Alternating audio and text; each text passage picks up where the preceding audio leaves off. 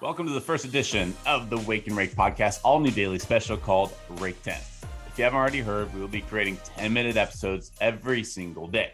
Headlines, recaps, news you need to know, and we'll mix in some cup of Brooksy. Wake up to Wake and Rake every day makes part of your daily listening schedule.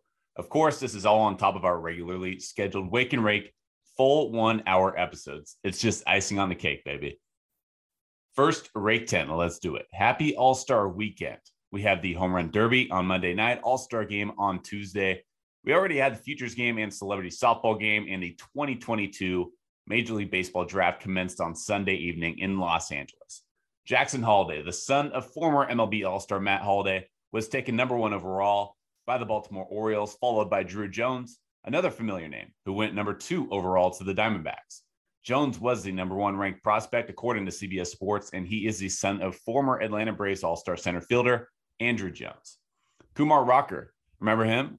Taking number three to the Texas Rangers. The former Vanderbilt superstar was selected 10th overall last year by the New York Mets, but New York opted not to sign him after reviewing his medical records. He joins his former Vandy teammate Jack Leiter in Texas.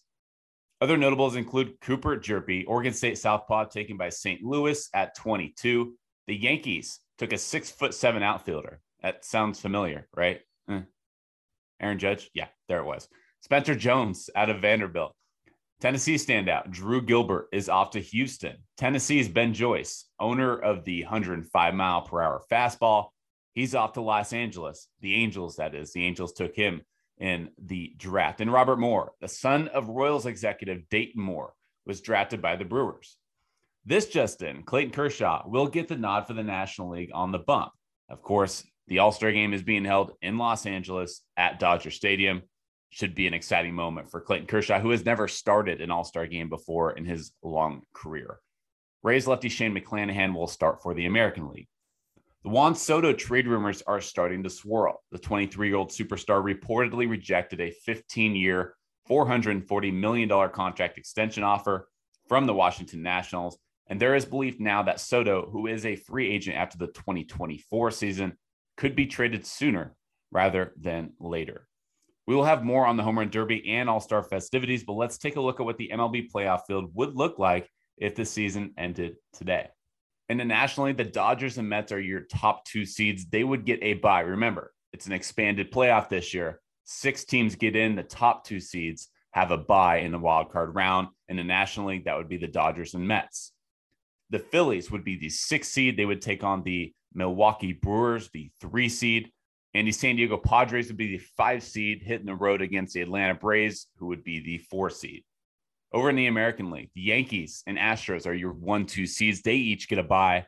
And the six seed Toronto Blue Jays would take on the Minnesota Twins, the three seed, and the Seattle Mariners. Yes, the drought is over. Not quite yet, but the five seed Seattle Mariners would take on the four seed Tampa Bay Rays. Right now, on the outside looking in, Boston uh, they would not be in the playoffs if the season ended today. San Francisco, not in the playoffs if the season ended today. A lot of time to be worked out, a lot of schedule to be played. But right now, that's what your playoff matchups would be if the season ended today. And now it's time for a little cup of Brooksy. Yo, what up, guys? Home run derby. Let's talk home run derby. I mean, oh, by the way, we're gonna call this cup of Brooksy. Yeah, you got a cup of Joe. We'll have morning in the. We'll have a little coffee in the morning together beat that, right? Got a little ball, got some coffee. Uh, but yeah, let's talk home run derby today. There's some bets out there. I don't know if you guys like betting baseball or not. Um, I really betted a whole lot. I do a little bit. I do betting shows on for CBS and stuff like that. But it still feels weird for me to bet it myself just because I played ball. But um, there's a few bets here I want to look at. We can talk about.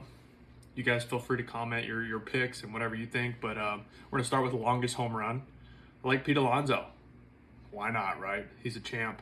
Um, in my experiences in LA, the ball flies the most before the sun goes down.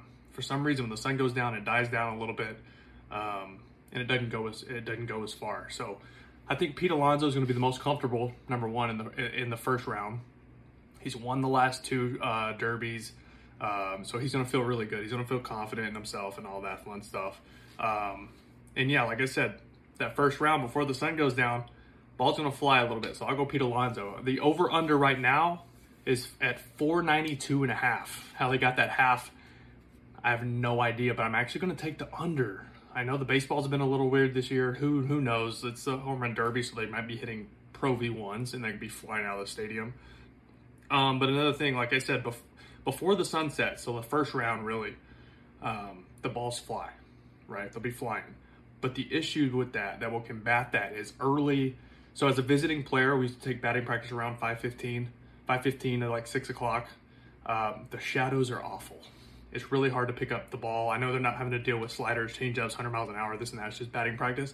But even that, like your timing, your your uh, depth perception, all that's a little off. So um, I'm gonna go under. I'm gonna go under. I don't think the guys are gonna be squaring up as many baseballs in that first round uh, as, as we're used to seeing. But second round, third round, it's really gonna start to fly as the shadows get out of there. The backdrop gets uh, is not as bright, and the guys are able to see the ball better. But I'm gonna go under uh, 492 and a half for now. Uh, most home runs in the first round. I'm gonna go Juan Soto. Why not?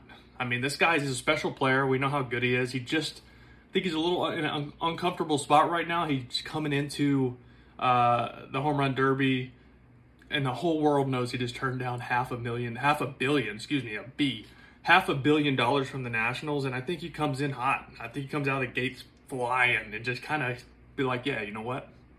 I'm worth that money. I'm going to show it. I don't think he gets to the finals though. I think he has a big first round. Um, another bet: AL or NL. I'm going NL. The numbers. I mean, NL out outnumbers uh, the AL five players to three, and the three AL players aren't your prototype home run derby guys. Um, but teaser, one of the AL guys, I might have in the finals. Hold on, I get to that. Uh, so in the finals, long tease, right? You had to wait a long time for that. I got Kyle Schwarber, Kyle from Waltham, uh, going up against Julio Rodriguez. I got Julio Rodriguez taking down the two-time champ Pete Alonso in the semifinals. I got the kid. This kid is special. He's going to be. I think he has, ends up with a 30-30 season this year as a rookie. Uh, he just has all the tools. I don't know. I just feel like this is going to be exciting. He's not dealing with time change. He's on the West Coast. Pete's coming from the East Coast. Could be a little tired, this and that, whatever. I don't know. I'm just throwing that out there. But I, I'm kind of just hoping for for J Rod to be there because I think he's such a special player. I think he's up for the big moment. Uh, I don't think it'll be too big for him. I think he'll, he'll get the nerves out of the way early, lock it in, get to the finals. But my winner, Kyle Schwarber. This guy's got a perfect swing for this. I know Pete Alonso is built for the home run derby, but I think it's Schwarber's year. Got 29 homers in 89 games, and I think his, let me see, yeah, his career high in 2019 was 38. He's got 60 more games, 70 more games. He's got like 70 more games to hit uh, nine more. Yeah, he's gonna he's gonna surpass his career high if he's healthy, obviously. But I think he's got a super super short short swing, uh, and and you know wasted movement in this type of home run derby. You were trying to get as many swings off as possible. Physically, you're just drained and you're exhausted. And then if you look at the analytics side, um, he just hits bombs, right? 96 percentile in average and max uh, exit velocity, 100 percentile in barrel percentage, which barrel is exit velo of at least 98 miles an hour and a launch angle between 26 and 30 degrees. So balls that are just completely launched. So, anyways, that's all I got. Just want to say good morning. Cup of Brooksy. See you guys tomorrow. Enjoy the home run derby.